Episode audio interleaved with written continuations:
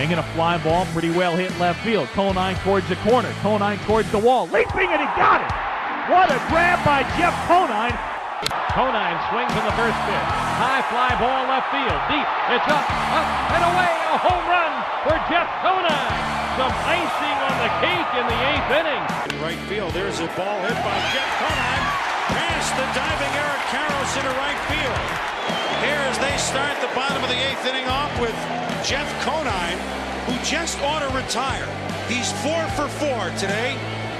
Just forget it. Just retire. He's in the Marlins Hall of Fame. Outside the box with Jeff Conine. Jeff, you are back from your recruiting trip for FIU back home in South Florida. Uh, they saved the storms for you. I'm glad you were able to make it in. It's been pretty crazy, your classic summer thunderstorm. So if you hear some noise in the background, that's what that is for me over here. But excited to talk to you because we got a lot of deadline conversation. I want to hear about your trip to Atlanta, your recruiting experience, and plenty more. So uh, let's get after it today. All right, sounds good. By you the way, would- I move. I move actually moved my flight um, from four o'clock this afternoon to ten o'clock this morning for two reasons. I want to get home earlier because Atlanta just started wearing on me and it was brutally hot and no air movement at all. So, and because of what we're hearing in the background right now, uh, as those thunderstorms start firing up, I knew I was going to get delayed if I waited until four o'clock to fly in. So it was a good move. I thought reason number two would be so that we could record the episode today also. I mean, that's no, that was actually the third reason. That was the third one. Okay. Third reason, yeah, because I forgot my jerseys and I didn't want to uh, get on the road and have the streak broken. So th- this, this is number three.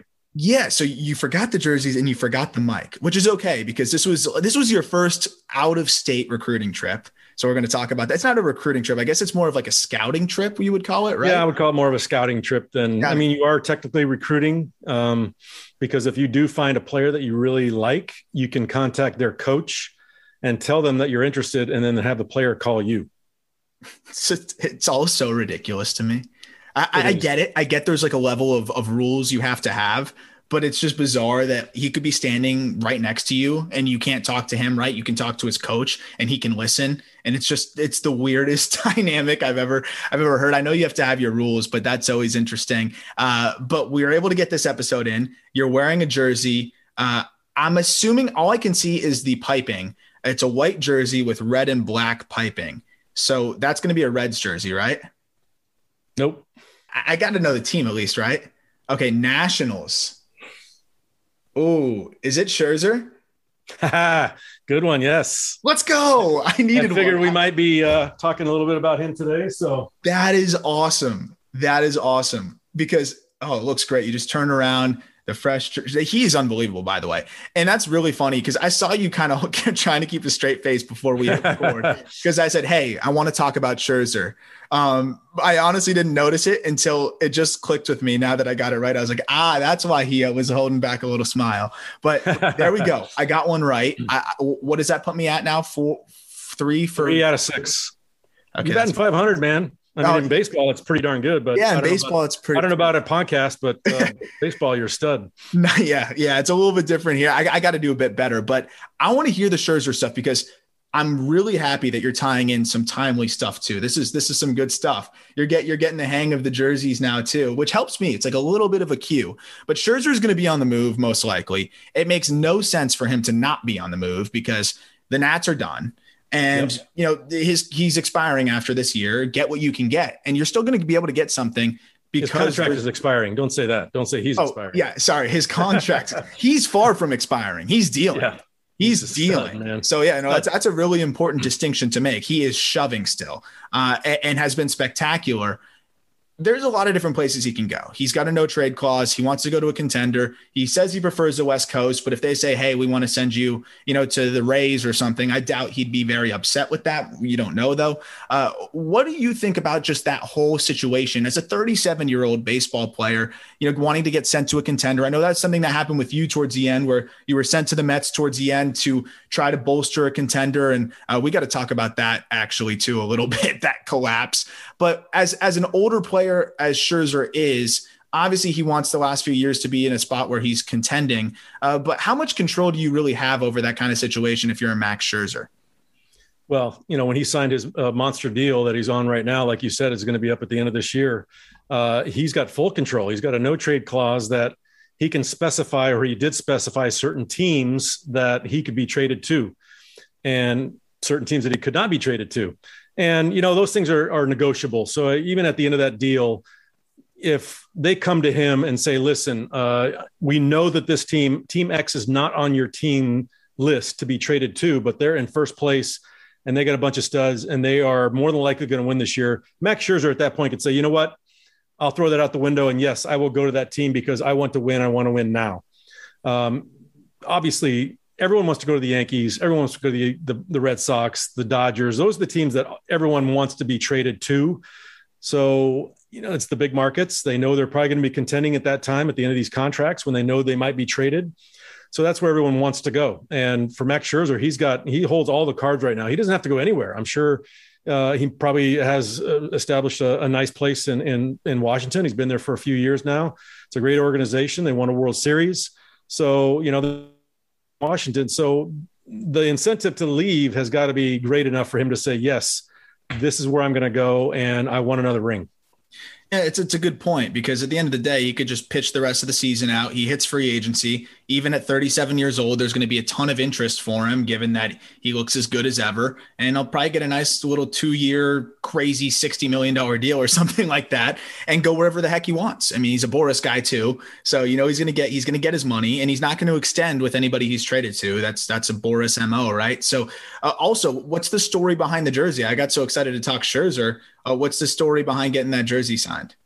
Not uh, a huge story on this one. Uh, when they came to the All Star game uh, here at Marlins Park in 2017, ah. I went through the list of all the guys that I, I liked and respected and really wanted to get a jersey signed by, and I ordered them all prior to. And um, I was lucky enough to get him to sign a jersey for me. So, like I said, um, one of the guys that I admire on the mound, I admire his work ethic, uh, him being a teammate.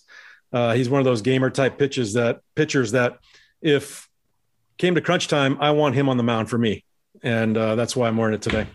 Hundred percent. What do you? I mean, outside of the just attacker's mentality that he has, I mean, he's earned that Mad Max type of uh, nickname. But what really impresses you the most in terms of just his ability to pitch? Uh, what makes him so hard to hit? Is it that unique release point? Uh, that it's a little bit of like a high three quarters, right? But he's able to really still have so much explosion out of his hand. What makes him so difficult, you think, from what you've seen?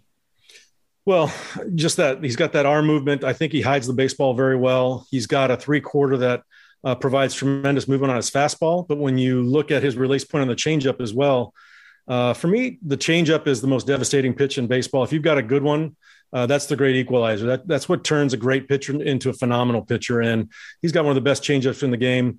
Um, and then he's got control of a devastating slider as well. So you got three pitches that you can throw four strikes at any point in time on any count.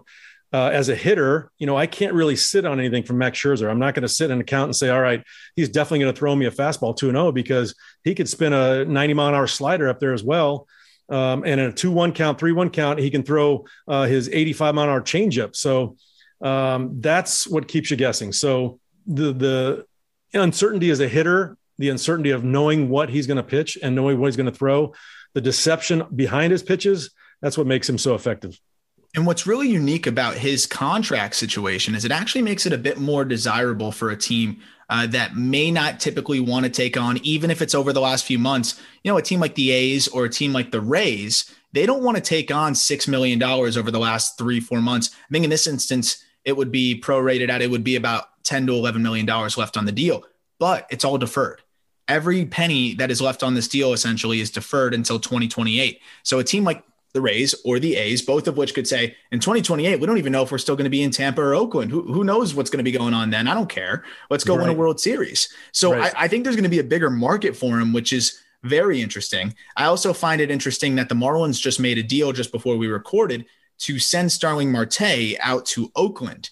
And that was interesting. We knew Marte was going to go, but the Marlins were able to get Jesus Luzardo back, who's a local kid that, you know, me and Griffin had crossed paths with several times and played against at Stoneman Douglas and uh, same travel organization. Awesome kid, phenomenal pitcher. I was shocked that he was coming over. I know he struggled this year, but as a 23 year old, I was shocked that he was coming over. but the Marlins kicked in $4 million as well, essentially covering all of his salary for the rest of the season to bring in a Luzardo. So you wonder if something like that, if, if the A's are chasing that four mil, if that's something that they may put towards a Scherzer or somebody else. Uh, for a guy like Max Scherzer, who's going to be what a first ballot Hall of Famer, right?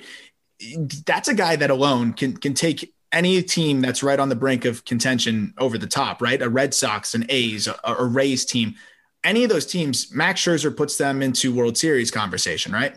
Well, that's what we are talking about in earlier episodes. When you look at the postseason, you need three studs at the top of your rotation to be able to be successful in the postseason, in my opinion. And if you've got two right now uh, in your rotation that you know are good one and two starters on those short series, uh, especially the, the division series, and you add a Max Scherzer on top of that, I mean, that's lights out. That's absolutely lights out. And I think that's what the mindset of the teams going after him right now are is that we need to add his arm to that bullpen, or not to the bullpen, to the starting rotation that we can dominate in the postseason. And Max Scherzer is a game changer. And we didn't even get a chance really to talk much about the Rays going to get Nelly Cruz because we've talked about Cruz already in our first handful of episodes as a guy that is an ageless wonder. They go get him, and he's already just mashing home runs for them there's always the increased value, as you said, for that exact reason, is, is just pitching wins, especially in the postseason. But how important can the addition of just one big bat like that for the Rays be? And I'm a guy that looks at the numbers. And for me, I look at the Rays. No team in baseball strikes out more than the Rays do. Nelson Cruz, when it comes to hitting for power, no player hits for as much power as he does, like slugs as much as he does, while maintaining a strikeout rate below 20%. So, is there, does that matter? Can a guy be a good equalizer in a lineup, or does that not really matter as much? Is that more of somebody on the outside looking at it like me? No, no, absolutely. It, it matters. You know, you take a guy like Nelson Cruz and you plug him into that four spot, you know it's going to be your four spot every single day. Where the Rays might have some a little bit of flexibility in their lineup, they might change it around a little bit like that. You know that he's going to be in a set spot in the lineup every single day, and it gives a boost to that middle of that lineup. They know that they've got a, a, proven run producer in that four spot, five spot, three spot, wherever they want to put him. And uh, I think it's like a domino effect. It gives the, the guy in front of him a little more confidence because he's probably going to see a, a, few more pitches to hit. Uh, he gives the guy behind him uh, the kind of like a, a confidence knowing that this guy unfortunately might drive in my runs, but he's going to be producing. He's going to be on base a lot as well. So uh, that's a huge boost to that lineup. And and like you said, for a, a power hitter like Nelson Cruz to have such a low strikeout rate, uh, and and don't discount the fact that you know he's a major league veteran of uh, what a dozen years, 12, 13 years now. He's going to add a lot of guidance and leadership in that clubhouse uh, coming down to that postseason because you know the, the Rays they have a lot of turn up in their lineup most years because like the Marlins, like the A's, they can't afford to keep that clubhouse together. They can't afford to keep those lineups together very long because just the nature of their market and the nature nature of their revenue, they can't afford it. So to bring him in and to add some stability, especially veteran presence in the middle of that lineup, is going to be huge for the Rays.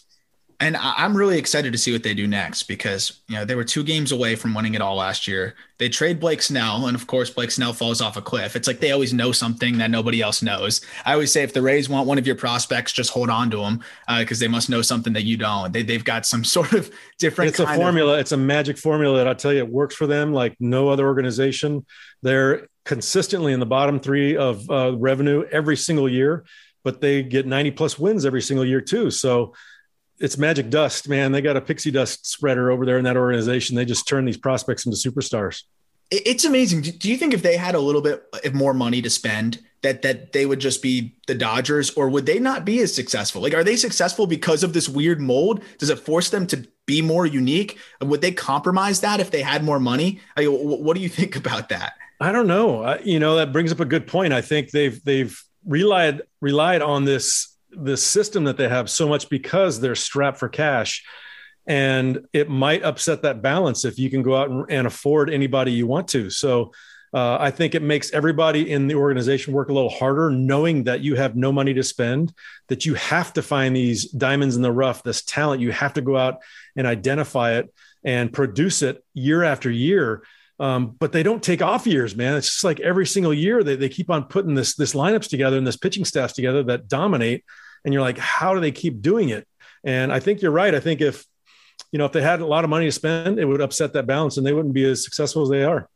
And what do you think? I mean, you got to see the Marlins go through a, process of where it was very real that the franchise could move had they not gotten the stadium in Miami. And we're seeing similar threats. I think the A's are more on the brink right now than Tampa, but Tampa's also in a situation as well where if they don't get their new stadium approved, I know that's something that's a lot of pressures on Oakland right now that the team will move. Uh, what do you think about the probability given? I mean, I know there's a lot of politics and other things involved.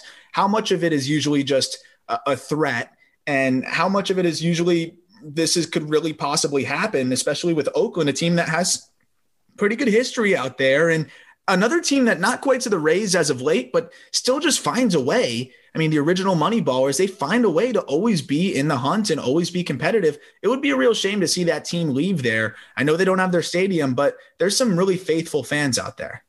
Yeah, they got some crazy fans too. Um, they're faithful and they're um, obnoxious as a visiting player, like most obnoxious, maybe in the big leagues. But uh, you know, you look at a lot of it's posturing. You know, it's it's politics, exactly. posturing and politics. You gotta you gotta know that we're gonna because both sides get a lot out of it. Obviously, the Oakland A's are in that market. They've been in that market for a long, long time. Um, they get a lot out of it, but so does the city of Oakland. Uh, they get a lot out of that team as well with taxes and revenues and people coming in to watch ball games. And you've seen the advent of all these brand new stadiums come about, and they're beautiful. I mean, every single park in America is probably new compared to both Tampa and Oakland. And why not? And they they deserve a new stadium. They they've uh, spent long enough in that uh, t- let me tell you, Oakland Alameda is awful. It's not a great. I will say though, it has the best grass on planet Earth. Their grass is the most pristine grass you'll ever see in your entire life. It's like it's like a, a fairway uh, at Augusta year round. I mean, it's the most beautiful grass they have, but the surroundings are awful. The facilities are awful.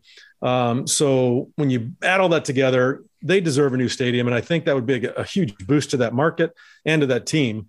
And then you got Tampa over on the other coast, and you know they play in this place that you know has been called the Mausoleum, and it's it's just uh it's uh it's not great either. I'll I will say though they have the best clubhouse and the best clubhouse manager really? of all time. This guy was amazing. His name is Guy, and uh, he ran the best clubhouse because he knew he knew he had to make up for the lack of uh, facilities and the lack of comforts in the stadium itself.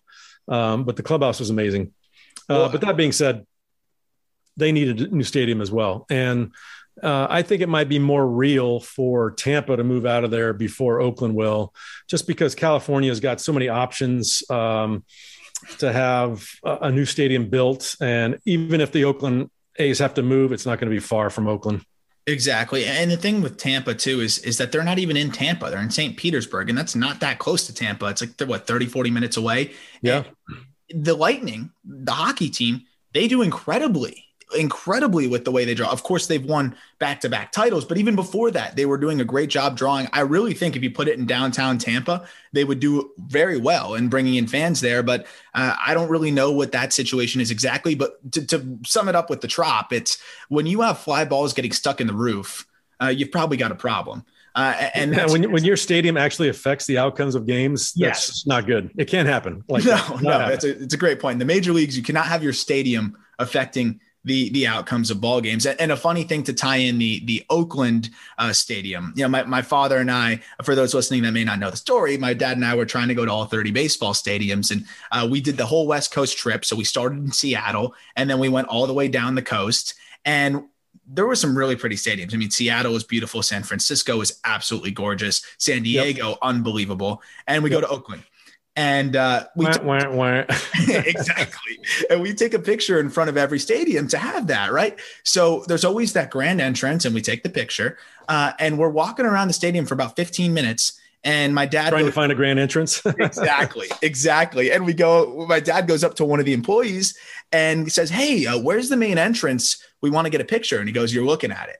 And we look up. It's it's just concrete with a little drape down of I, I believe at the time it was whoever the player was at the time. This was like 10 years ago, but it was one of the A's players that had been there for longer than two years, just hung up on a banner over concrete. And we took that picture and that, that was it. I got to dig that one That's up it. somewhere, but that, that was it. Uh, and, and that was one of the funnier memories for me uh, going through all those stadiums, especially when you go from San Diego to and San Francisco and even Seattle, which was a really cool environment. I thought gorgeous. We got to see yep. we got to see uh, you know Felix Hernandez throw, and that was awesome as well. Uh, super nice guy too and that was really cool. But the stadiums now, what also blew my mind, you talk about how so many new ones have come about. I don't know what the exact number is, but somebody told me when I was at the All Star game that Coors Field is now one of the oldest stadiums in Major League Baseball. I'm gonna have to fact check that one, but if that's true, that's pretty nuts. I mean, obviously you've got Fenway and you've got some of those really old ones, Wrigley, whatever it may be, but it's kind of believable if you think about all the new stadiums across the landscape. That's nuts, and and you wonder uh, how long some of those old staples will be able to uh, keep going. But that's a big part of baseball as well. Well, they've talked about you know both uh, Wrigley and Fenway having new ballparks put in there, and the uproar that they got from the fan base was like, "If you do, we're not coming back. We're not we're not going to a new stadium." So I don't think they ever will. And both those places are awful as a player to go into. Are they are they that bad? They were awful. Well, I mean, it's improved since then because when I first went to Fenway, the field itself was terrible as well. And I've heard since then they've redone the field, so the playing surface is at least nice now and I think they've improved the clubhouse facilities and maybe the cage. But our cage is out in the in the middle of um, you know center field wall. Uh, it was spidery and and dusty and dirty, and you damp, and you walk in there, and that's the that's the cage you got to hit in. Um, you had to go across the field out in front of all the fans to, to go to the batting cage. Uh, the clubhouse is super small, and the lockers were tiny and uh, all that. You know, they say, "Oh, that's you know, that's ambi- ambiance. That's the the the allure of Fenway Park." I'm like, no, no, no, no. I don't care about ambiance. I like it when I first walk in there and I say, "Wow, this is Fenway." Now I want nice stuff. I mean, as a player, you want nice cage to hit in. You want a nice locker room and um, all that stuff. But the field itself, I I couldn't believe how awful it was. It was so bad that I wouldn't even take ground balls uh, wow. during batting practice because I took a couple off the chin. I said, "All right, that's it." So I'm not doing any more of that. But uh, since then, I know the playing surface has been redone, so that's nice. And I think the same has been done in Wrigley. So at least the playing surfaces are are playable now. Well, it's amazing how long they went. And I know we talked about this where with, with the stadiums that you did well in and didn't do well in, with how long they went with Wrigley just not having lights and just not playing night games there, well into when they were capable of putting lights there. And they still just kind of were persistent with the day games. But why do you think it is with Fenway that and even Wrigley, I feel like I understand how it's a little bit more dated in some aspects, but it's also still a stadium. You could just really make things very nice on the inside. I mean, we've seen some construction miracles as to what yeah. you can do to an old house or an old building and make it look modern and nice. Is there is there actually a level of ownership just saying, "Hey, this is part of the ambiance," is why they would not make the the clubhouse nicer, or was the home clubhouse wonderful. And then was the away clubhouse just not really that nice? Well, I know they've redone the home clubhouse at Wrigley. I know they did that. So, um, and I think they did it at, at Fenway as well. But you know, uh, with the visitors, why why care about the visitors? Um, you know, I, am sure they've upgraded a little bit. They had to have upgraded. If they did everything else, I'm sure they they made it a little bit nicer than than it was when I played there, which you know was going back shoot almost 16 years now. So I'm sure they've done they've done something, but I know they've done the, the home clubhouses to make it better for the home players.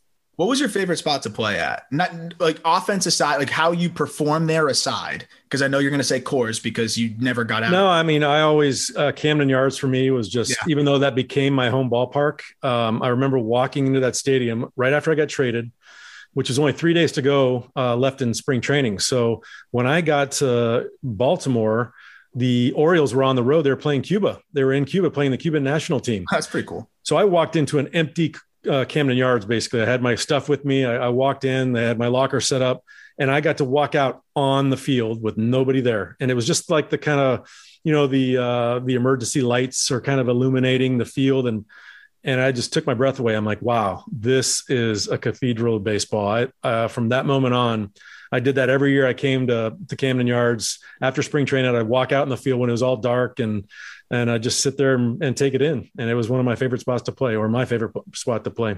It's it's really a beautiful stadium, and and everybody had told me. I remember you had, had been saying it too. That's a park that is one of the best out there, if not the best, and seems to be the consensus for everybody. And when I went out there, just I always do a lap. I always do a lap around the whole ballpark, and just having Eutaw Street there and the building, you know, adjacent to it, and just the the whole. It has a very warm feel uh, it's hard to put into words, and that's kind of how you know that there's something bigger than than what you're able to describe uh, when there's a stadium like Camden Yards. So I want to go back. I, I, I went years ago, and I would love to go back and see it. The Orioles have not been one of the more desirable teams to watch, but they're they're coming along uh, through the farm system, and that's where we're at here. Where in this deadline, a lot of teams are either buyers or sellers, either either really trying to replenish with young talent, or they're trying to cash in on some of their young talent to make their playoff push. Uh, there's been some interesting developments. And one of them, uh, since you've been gone, has been that the Nationals, we knew they'd be sellers, and we knew that Max Scherzer would ultimately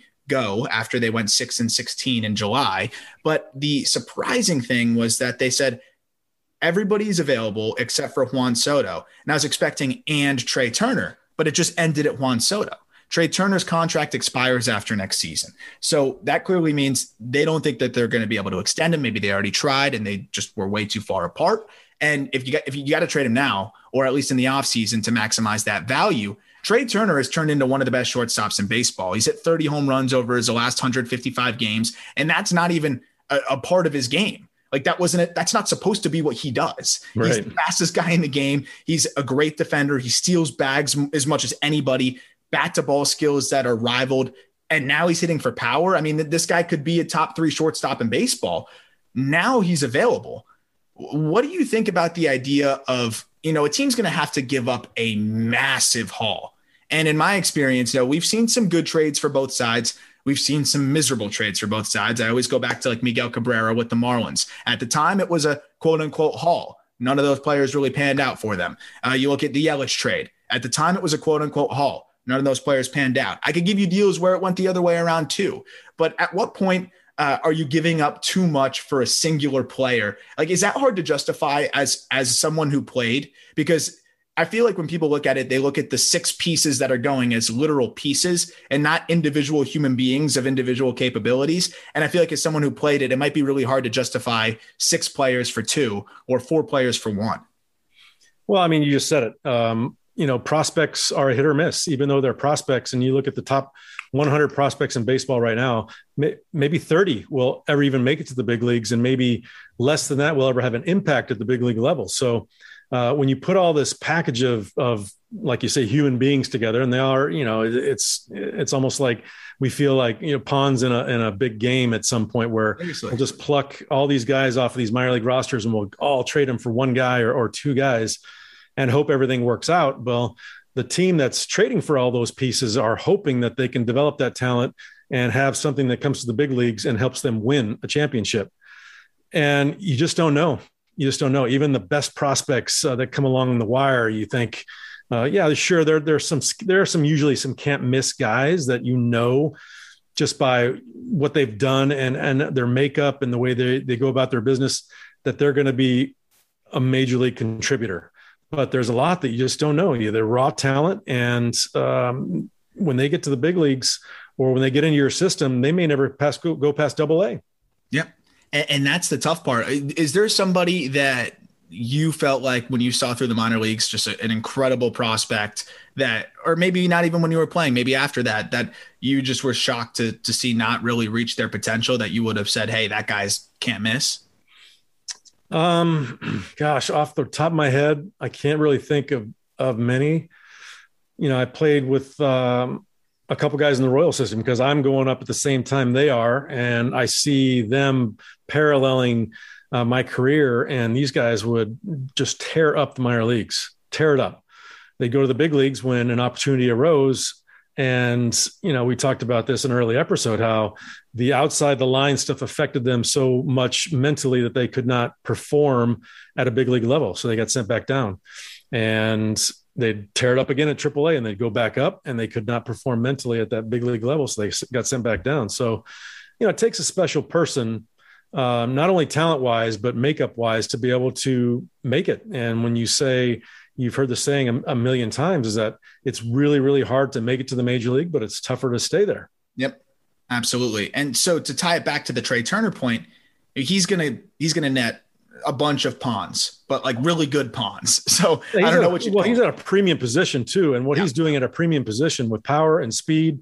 Uh, we haven't seen a guy like that in a long time, and it's like, uh, wow, you got to wonder why the Nationals, who have money. I mean, they've got a lot in their coffers. Would want to give up on a guy like that. He's a cornerstone for me that I'd want to stick around as long as I could.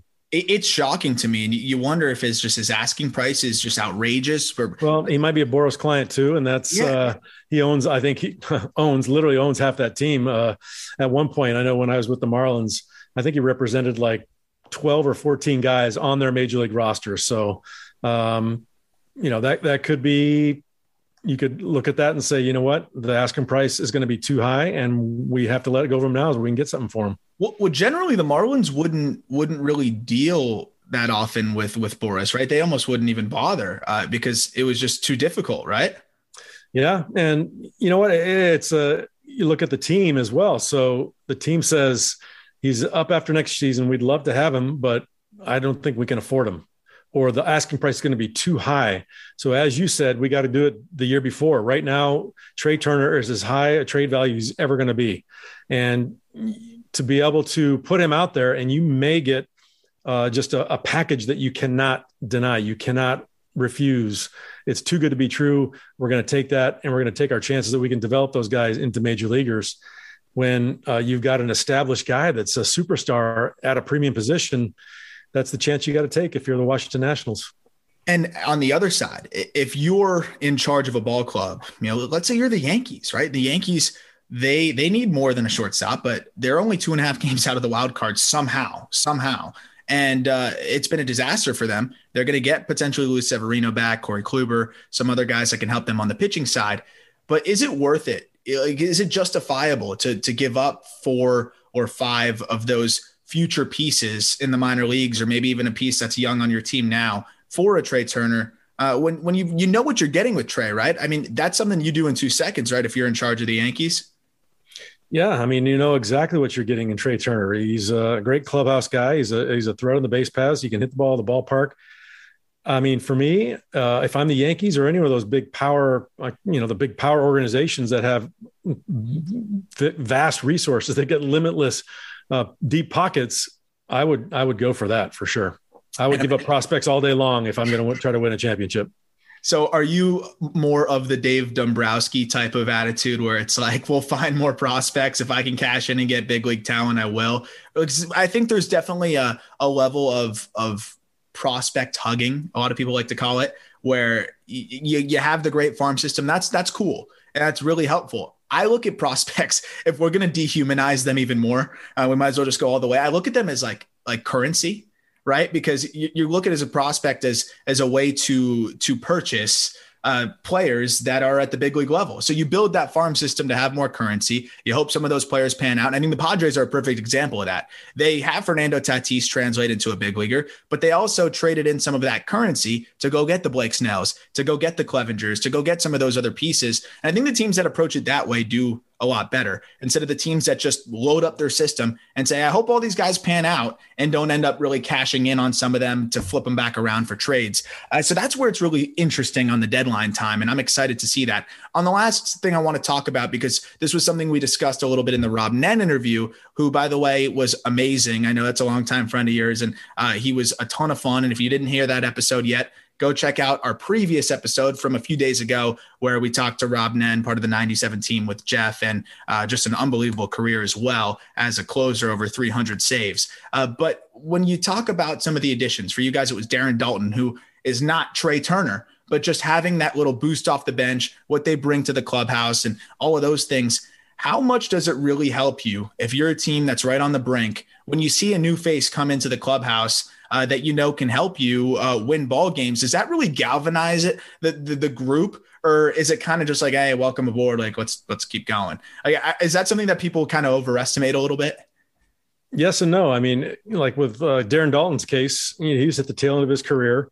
Uh, he was having all kinds of physical issues, but the leadership that he brought into our clubhouse, he stepped in right away and and took control of that clubhouse, which is rare, I think, but it helped us. Um, it, it fit in with our culture. It fit in with our veteran leadership very, very well where some guys might get traded to a team and they might be bitter at uh, getting let go of the other by their pre- previous organization and they're coming in again into a situation that they're unfamiliar with uncomfortable with and they're they're not that leader they're not that guy in the clubhouse that likes to take charge so that could also hurt a team as much as help even though the guy might be a stud player coming in if he doesn't gel real well with his new teammates and doesn't fit into the way they do business the way they do things uh, that could end up backfiring on him a hundred percent. And that was a little bit of the concern. And it's obviously gone way worse and more extreme than I, anybody probably thought it would have gone.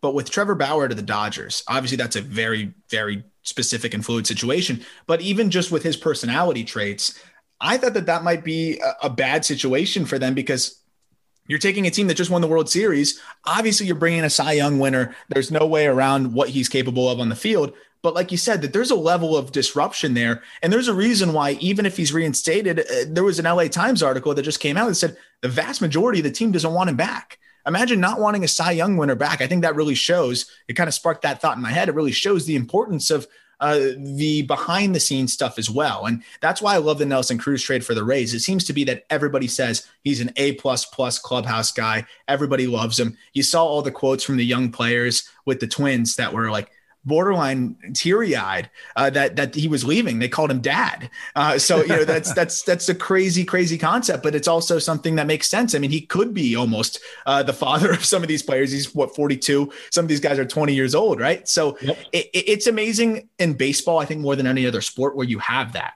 where you can have a 19 year old competing against a 42 year old and they might still just be right at this level playing field and and going right at it with each other. And that's the really cool thing about baseball. But you were that 40 plus year old guy going to a playoff team or a team that thought they were a playoff team uh, with the mets and they fell apart. Well what did you do to tear that team down when you showed up? Yeah i was the i was that cancer that just uh, was the, the undoing of the glue that that held that whole machine together. inside agent for for the marlins still just trying to take them down yeah, yeah, no, it was. uh Oh man, that was crazy. You know, as you said, I was at the end of my career.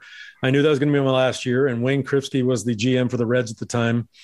And he came up to me and he's like, "Hey, Jeff," he goes, "I know this is it for you, and um, we're not going anywhere. Would you like to go somewhere and possibly have a playoff run?" I'm like, "Absolutely." I mean, that's, that's cool.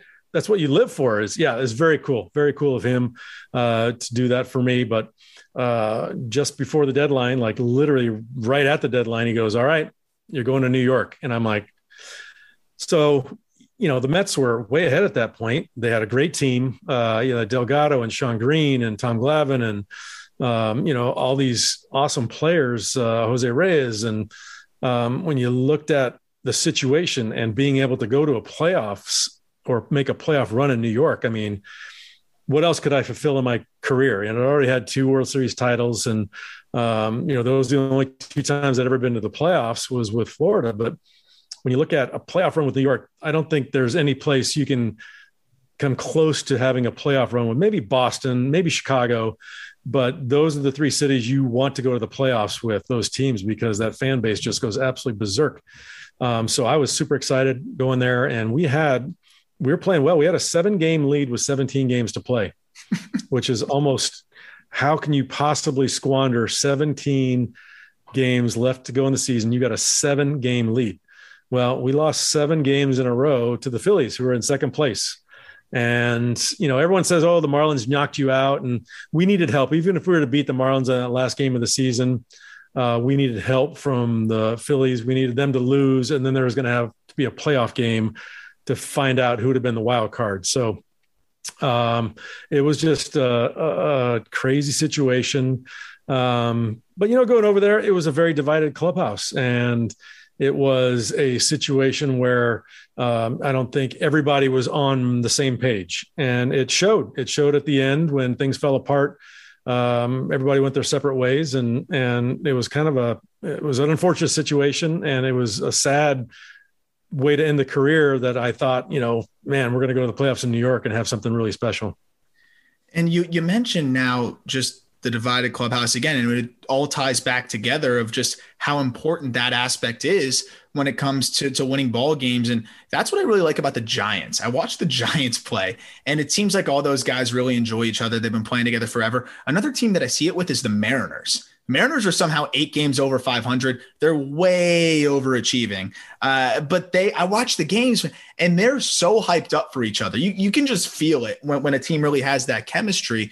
What really contributes to the negative side? Obviously, there's a lot of variables, but without even getting into specifics about the situation with the Mets, I, I think, you know, from the outside, it, it seems like you had a lot of veterans, a lot of guys that were very accomplished I believe what Beltran was also in there. You had Glavine, like you said, David Wright, Reyes. And not to say that any of those guys had anything wrong with them, but you have a lot of very accomplished individuals. Uh, and I think that word individual is probably important there, right? Is it is it almost problematic in some instances where you have too many guys that uh, maybe have proven it themselves, have done it a lot, and had success themselves where uh, they don't lean on the other teammates as much. They kind of go about their own business, which is okay to have guys like that on a team. But I feel like that Mets team was almost comprised solely of players like that. Yeah, it's a big part of it. Um, you know, with the exception of those Yankees teams that I that I mentioned before, from '96 to 2000, 2001, um, those were probably the best teams I ever played against, and they had every reason to have uh, ind- individual at every single position because they were an all star at every position. And you thought that those guys would just like, um, you know, whatever they they wouldn't play together well as a team, but they were the most uh, accomplished team that I've ever played against. They played the game the right way. They're very uh, went about their business uh, the right way. It was just, and you know, you looked at Joe Torre for maybe being able to get into that clubhouse and manage 25 big personalities because, like I said, they were you know a superstar at every position and to get all those egos together on the same page and and for a common goal create a team that was second to none you know that is a uh, a masterful performance is to be able to put all that together and, and be successful with it. And how much of that is culture coming from the top from ownership? Does ownership have that much of an impact with the culture from top to bottom? Or is that well, I, is that from the manager? Is that from the gm you know, where does that really come from it's a little bit of everything. You know, I, I, think in this day and age of you look at strictly metrics and uh, analytics, you don't look at the person per se. You look at what they're able to do in a baseball field. And I think we've kind of gotten away from, all right, what's he going to be like in the clubhouse? Is he going to be a good teammate? Is he going to be uh, um, a guy that's going to do what he can to help the team win over what his individual stats might be? And when I look at, you know, the couple teams that I won on, that's what were hallmarks of those teams is that everyone was selfless. You know, they, they knew what had to be done to win baseball games. And guys did that on a nightly basis. I knew that if I didn't get the job done, the guy behind me was going to get it done uh, with a sack bunt or a, move a runner over, or a sack fly, or um, you know, throw into the right base. Um, it was just a very fundamentally sound team were teams that I played on that were winners. And, um, you know, I think we've kind of neglected to look at the personalities of guys now to get in the clubhouse. And because, hey, it's seven months of the year, you're with these guys seven months of the year. You're with them sometimes as much as your own family. And if you don't get along, just like your own family, bad things happen.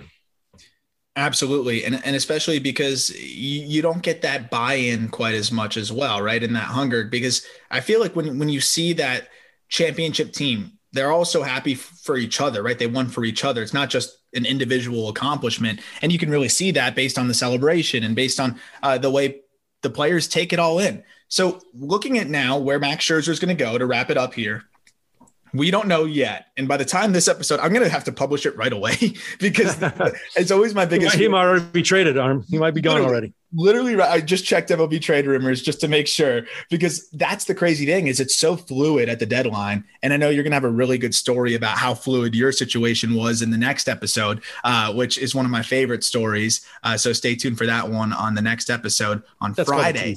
Yeah, a little tease there for that it's one. That, tease, that, yeah. yeah. they taught me that in journalism school. That's that's what. That's what of course. All, all, of that money and uh, all those years, a little bit of teasing. But the uh, the thing with Scherzer here is he's going somewhere, like we said, and it's going to be a very very big impact. We said he he said he wants West Coast. Where do we think he's going to go? Do we think that he holds out on the West Coast. Uh, what team do you think ends up ponying up here and getting him with the deferral of payment? Could the Dodgers sweep in here? I feel like that should just get vetoed.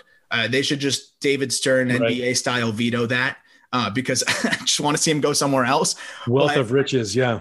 What do you think? Is there is there, do you see a team like the Giants or maybe an unexpected team because of the money deferral? Like, does that make it more uh, possible for any team? Uh, what's your what's your final prediction here on where you think he could? Well, I, you know, when you look at getting toward the end of your career and 37 is getting up there for a pitcher, but as we've stated, Max Scherzer is still dominating. He's still one of the top five pitchers in the game right now. So, uh, just knowing uh, what I know about the the Giants clubhouse, I wouldn't be surprised if we see him go to San Francisco just to put them over the top as far as their offense has been performing very well this year as a collective. They don't have one super stud guy that's just knocking crazy numbers out of the ballpark, but they're getting contributions up and down that entire lineup.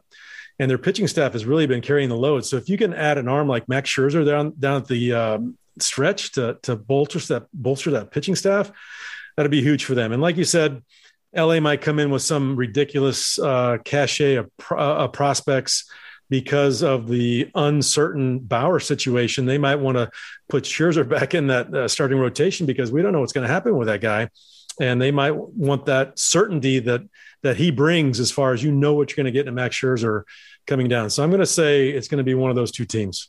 I love San Fran also because I think that there's going to be a level of Scherzer being excited to pitch to a Buster Posey.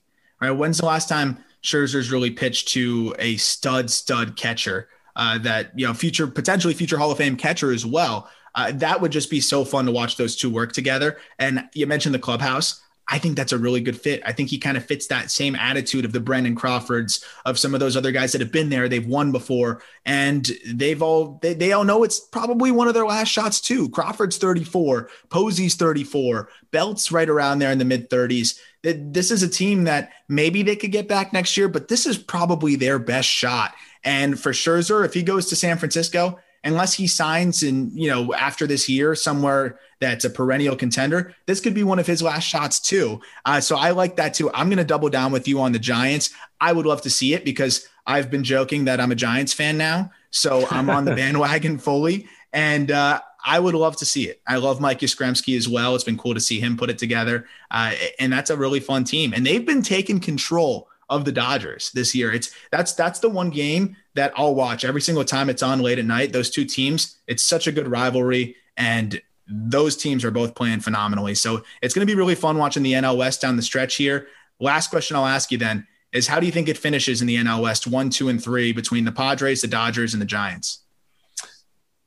Well, um, I would I, I would love to see I would love to see the Giants hold on. Um, but I I just think that the Dodgers have too much firepower. I think that they're gonna they're gonna hit a stride here in August. That's uh, really gonna kind of vault them above the Giants.